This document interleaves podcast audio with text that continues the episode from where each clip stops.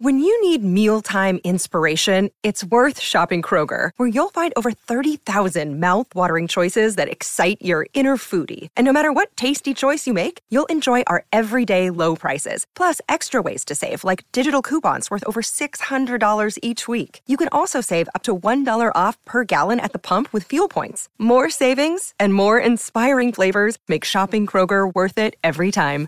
Kroger, fresh for everyone. Fuel restrictions apply. Another day is here, and you're ready for it. What to wear? Check. Breakfast, lunch, and dinner? Check. Planning for what's next and how to save for it? That's where Bank of America can help. For your financial to-dos, Bank of America has experts ready to help get you closer to your goals. Get started at one of our local financial centers or 24-7 in our mobile banking app. Find a location near you at bankofamerica.com slash talk to us. What would you like the power to do? Mobile banking requires downloading the app and is only available for select devices. Message and data rates may apply. Bank of America and a member FDIC. This is Optimal Relationships Daily, episode 1483. I Need Closure Why It's Not Possible to Get It by Dr. Jennifer Jill Harman of Luvze.com. Hello, everybody, and welcome once again to ORD. I'm your host and narrator, Greg Audino, here with you to help you improve your relationships each day in about 10 minutes. And joining us on the journey today is the writing of Dr. Jennifer Jill Harman from Luvze.com. She's going to share some research, some of her own ideas, and some of her own experiences as they relate to the idea of closure, which we could probably stand to address a little bit more here on the show. So I'm really happy to have her work here today. Let's get right into it and optimize your life. I Need Closure Why It's Not Possible to Get It by Dr. Jennifer Jill Harman of Luvze.com. Closure is a term I've heard bandied about by many of my friends over the years, but I've always wondered what it really means. For example, after my friend Daphne's long distance boyfriend broke up with her over the phone, she told me she needed to fly from New York City to London to see him in person to get closure. Even after she saw him in person, she still didn't feel like things were really over.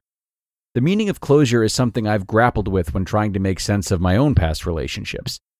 I spent the better part of 10 years trying to get closure with an ex whom I'll call the question mark, so that I could move on.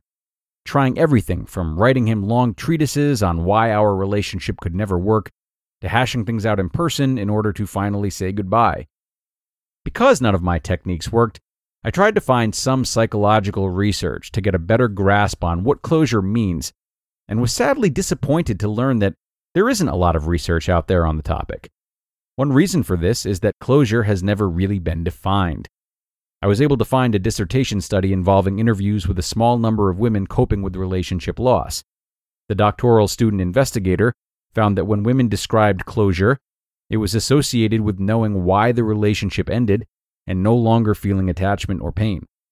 While this definition is also typically what I think about when I use the word, my continued confusion is related to whether knowing why a relationship has ended is necessary in order to have less pain or attachment to the lost partner. I turned to a social psychological theory to see what answers it could provide. Attachment theorists would argue that closure occurs when we eliminate ambiguous feelings we have toward a person who we feel emotionally connected to. When relationships end, people first protest, then despair, e.g., be sad, and then reorganize, meaning that their self concepts need to change in order to no longer include the loved one. Our own Dr. Gary Lewandowski has researched what happens to our self when we experience relationship loss. He found that the more we self expand in our relationships, meaning the more our self concept grows as a result of being involved with our partners, the greater the loss of self we experience when the relationship ends. From an attachment perspective, then, Closure would mean eliminating or fully distancing oneself from an entire aspect of the self that developed while with another person. For example, while I dated the question mark, he and I both loved to listen to Coldplay albums together. The band's music was pretty much a soundtrack for our relationship. After we broke up, it was always too painful to listen to any of the band's songs without feeling the loss of the relationship. I could either avoid the music or listen to it and think of him. Either way, these tactics did not really seem like true closure. Need for closure is another theory borrowed from the basic perception research. The extension to social relationships is that people get closure in order to see the world in a more simplistic way. In other words, individuals who have a need for closure desire clear cut and definitive answers about life and relationships, e.g., I need to know exactly why the relationship ended. While some people need more closure than others, some are better able to make swift, decisive decisions about ending things. Researchers have found that when people feel like they need closure but are not able to cognitively, they have poor mental health outcomes, e.g., depression.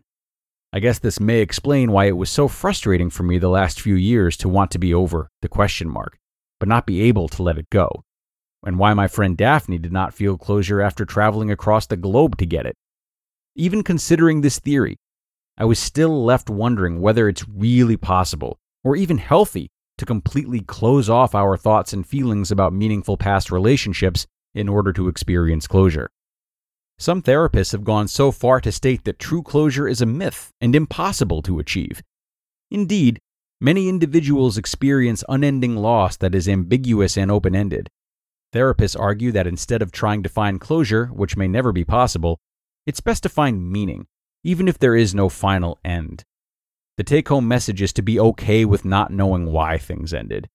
Being okay with not having all the answers can then lead to a deeper personal growth because it bolsters our ability to tolerate anxiety associated with ambiguity or uncertainty in our lives.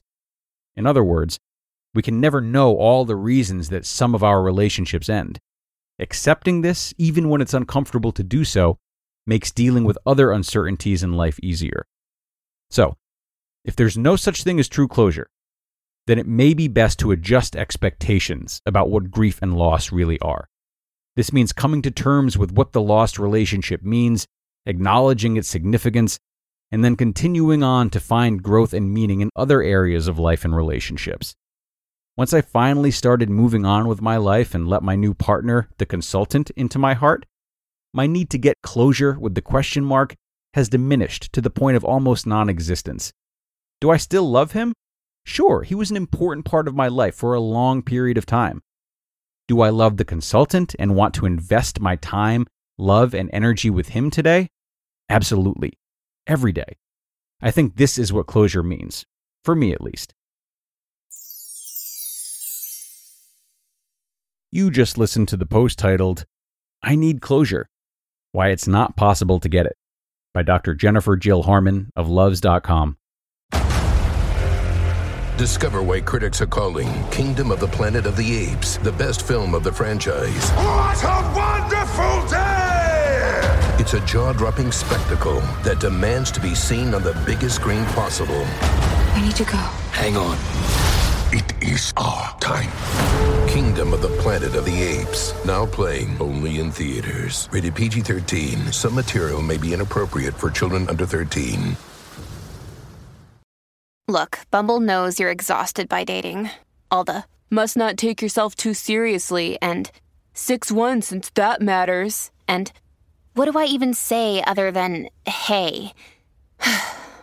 well, that's why they're introducing an all new Bumble with exciting features to make compatibility easier, starting the chat better, and dating safer. They've changed, so you don't have to. Download the new Bumble now. and some really great work from Dr. Jennifer today, and many thanks to her for that. I definitely agree with her last sentiment about how the truest form of closure is likely when we're willing and able to give ourselves fully to someone else. But the journey to get there can be very long and very arduous, needless to say. So, I'm also a big fan of this idea she mentioned about being okay with not knowing. There are very few pieces of wisdom uh, that I think apply to most everything, but contentment with not having clear cut answers and patience with living in life's gray area feels hugely useful to me, and I really try to apply that each and every day. Needing the black and white, clear cut answers that will eventually eat away at those who arrive at the point at which they realize that there's just too much that we cannot understand. Not allowing the unanswerable can lead to massive anxiety and depression because life provides almost no concrete certainty to anything aside from consciousness itself. So perhaps I'm waxing too philosophical here and going on a tangent, but I do believe that applying this idea is wildly helpful in all of life, relationships included. So that's going to do it for today, everyone. A big thank you to Dr. Jennifer once again, and same to all of you for coming and making another episode happen. Definitely share this post with someone who you feel could benefit from it, someone maybe obsessing over closure themselves. And aside from that, enjoy the rest of your day and be sure to come on back again tomorrow for another article. That's where your optimal life awaits.